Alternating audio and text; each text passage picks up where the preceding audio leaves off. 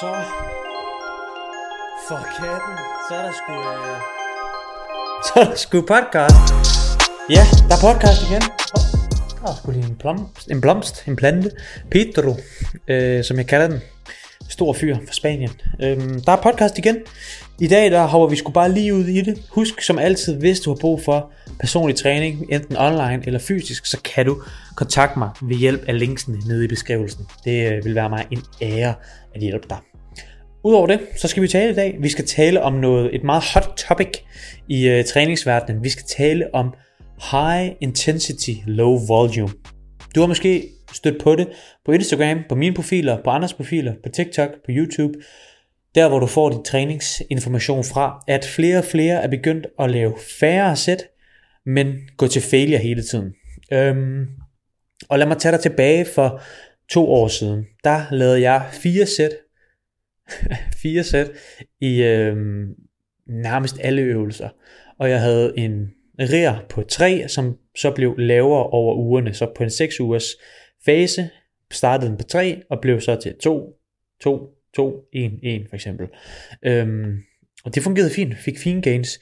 Men jeg må så også indrømme, jeg har ikke haft det bedre rent træningsmæssigt, siden jeg er begyndt at køre højere volumen. Nej, det skal skrottes. Siden jeg er begyndt at køre højere intensitet og lavere volumen, kombineret med ikke at holde deloads.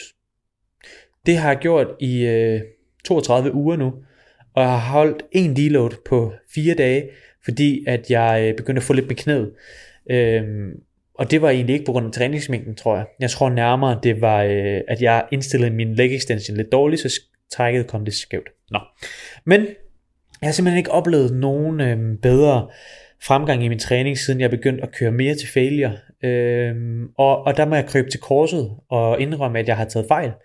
Øh, fordi da jeg var øh, ung træner, startede for øh, ja, måske halvanden år siden eller sådan noget, der ville jeg sige, højere sæt med en rir gav mere mening, og at failure træning ikke gav lige så meget mening, som gym bros derude vil sige.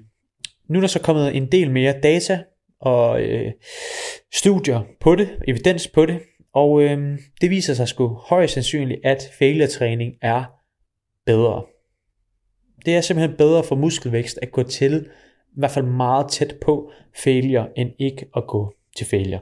Og, og selvfølgelig en RIA 3 er stadigvæk pisse hårdt, men kombineret med, at flere studier også viser, at vi er rigtig dårlige til, øh, alle mennesker, både uerfarne og erfarne, er dårlige til at estimere deres rier, så øh, er jeg skulle begyndt at droppe den noget mere, og så bare være sikker på, at man går til udmattelse, for at være sikker på, at man får nok stimuli, fordi vi er så dårlige til at gætte sin egen riger. Øh, og og det må jeg sige, det, det er fedt egentlig at vide, at noget man gjorde engang, er ikke sådan, det er længere. Og at man har taget fejl, og man nu er blevet klogere. Øhm, fordi præmissen for at blive klogere, det er at indrømme eller acceptere, at man på et tidspunkt ikke vidste noget, eller har taget fejl om noget. Øhm, og øh, ja, er det så, så kommer spørgsmålet jo også tit det der med, okay, fint nok, så skal man jo gå til failure i alt så skal alle altid gå til failure. Og nej. Og det er jo her, det bliver pissebøvlet, fordi Jacob, du har lige sagt, at flere og flere studier viser, at failure-træning er mere effektivt. Det har du lige sagt. Det har jeg lige hørt dig sige. Og det er rigtigt, det har de sagt. Dog giver træning stadigvæk mening, især for to personer. to person, personsgrupper, kan man sige. Det ene, det er styrke, styrkeløft. Hvis du øh, squat, bænk, dødløfter, så giver det mening at have en større RIR eller en lavere RPE. Øh, det gør det simpelthen. Den går vi ikke ind på i dag. Det jeg gerne vil ind på, det er folk, der stadigvæk træner for muskelvækst, hvor failure viser at være optimalt eller mere stimulerende, så er træning stadigvæk øhm, beneficial, hvad hedder det, gavnligt. Og det ser, det, det bygger på, at hvis du har en lidt højere rier, et, hvis du er lidt mere uerfaren og har brug for at lære bevægelserne noget mere. Eller to, hvis du bare... Nej, jeg starter sgu med at beskrive øh, etteren.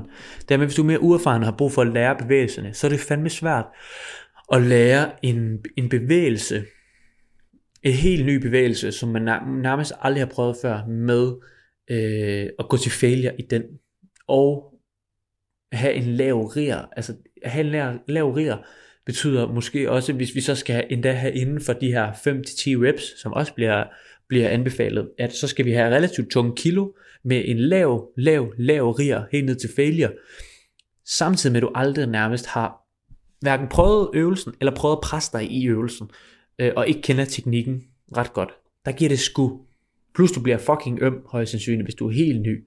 Øh, det er bare at akkumulere sig op til, at RIA-træning stadigvæk godt kan give mening, men det kan failure-træning også, som så endnu en gang er det et vidnesbyrd om, at vi skal huske, at selvom at noget bliver sagt på sociale medier og sådan nogle ting, at det her er optimal shit, så skal vi huske lige at stoppe op, tænke, okay, er det her fuldstændig sandheden, eller er det en lille smule clickbait, så folk ser det her content?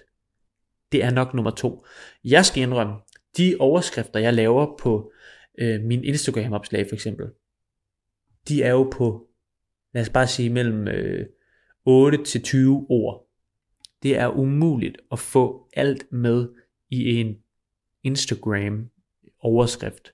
Så selvfølgelig er det ikke sådan, at hele verden hænger sammen. Hvis jeg skriver, at failure-træning er optimal for muskelvækst. Det kunne godt være noget, jeg fandt på at skrive. Så er, kommer detaljerne jo nede i selve opslaget, eller på mine slides med memes og slidesne i sig selv. Øhm, og så er det bare vigtigt at huske at læse det.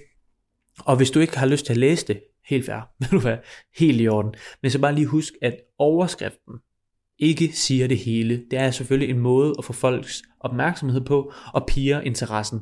Det kan du ikke gøre ved at skrive en overskrift. I stedet for at skrive den overskrift, jeg måske vil skrive, som vil være failure-træning er optimal for muskelvækst. Hov, så har man så har man opmærksomheden. Men hvis jeg skulle skrive den helt rigtige overskrift, så ville det måske lyde til failure-træning er optimal for muskelvækst, med mindre du af teknikken, fordi så vil du blive meget, meget øm og have svært ved at lære teknikken til at starte med, fordi du har meget tunge kilo på. Hold kæft, det vil være en lang overskrift. Men det er det, der burde stå, men det er der ikke nogen, der gider læse. Og så kommer pointen jo slet ikke ud. Så det er jo en afvejning fra content creators side. Og selvfølgelig er der nogen, der er meget clickbait-agtige. Øh, det prøver jeg på selv ikke at være for meget. øh, men man skal jo også have fat i folks opmærksomhed. Men det er bare lige vigtigt at huske at sige, synes jeg, at når du ser noget på nettet, så husk nu lige at være øh, 5% skeptisk. Øhm, det betyder ikke, at det der du ser er forkert. Det behøver, det behøver slet ikke at betyde. Men det betyder, at det du ser i hvert fald lige skal ind, tykkes på, fordøjes, evalueres. Øhm, og hvis du er i tvivl, så spørg creatoren. Skriv, hey, hvad, hvad, hvad fanden mener du her? Øh, kan man ikke også gøre sådan her? Eller sådan noget. Øh, vær nysgerrig generelt. Det tror jeg måske er at take away. Øhm, ja, men personlig erfaring. Jeg synes, det er fucking fedt at køre til failure. Jeg synes, det er fucking fedt at køre lavere sæt og højere intensitet. Og øh, jeg har aldrig set bedre gains. Det betyder ikke, at jeg ikke ville have kunne se lige så gode gains med rier. Men nu er det bare ikke det, jeg har gjort, så nu har jeg ikke erfaringerne derfra. Øhm, helt 100, jeg har bygget rigtig meget min grundstyrke og grundmuskelmasse på at køre med rier. Nu har jeg ikke kørt med rier længe, øh, det er fandme sjældent i hvert fald, øh, så har det i hvert fald været rier 0 øh, i langt de fleste øvelser, og det fungerer også rigtig godt. Øhm, som sagt, der er ikke noget, der fungerer bedre end det andet, men Vid, at du kan gøre begge dele og stadigvæk få rigtig gode gains. Og du behøver heller ikke gøre det ene eller det andet. Du kan sagtens sige, at en session kører failure i det første, og så kører mejerier i nummer to øvelse, og så kører failure igen, og så kører partials og pis og papir. Det hele skal nok give dig nogle øh, gains. Det vigtigste er bare, som vi altid vender tilbage til, du sover nok, du får nok mad, du træner hårdt nok, du får dine proteiner, og du gør det i lang nok tid. De fem kardinalpunkter er altid det samme, og lige meget hvordan du træner, kommer det til at være de fem ting, du skal fokusere på. Derudover så vil jeg sige tak fordi du har lyttet med. Jeg håber det var øh, givende, at du kunne få nogle nuancer på mine takes på high volume. Oh, for helvede, hvorfor siger det hele tiden high volume? Low volume, high intensity. Øhm, og den træningstilgang. Eventuelt prøv det af selv. Skriv hvis du er i tvivl om noget. Og husk, hvis du har brug for hjælp til for eksempel at programmere noget høj intensitet og lav volumetræning, så kan du kontakte mig lige hernede i beskrivelsen, enten på mail, eller på Instagram, eller på min hjemmeside. Der er sgu muligheder nok, og ellers så ses vi bare igen i næste uge af Senu snakker vi. Hej så længe.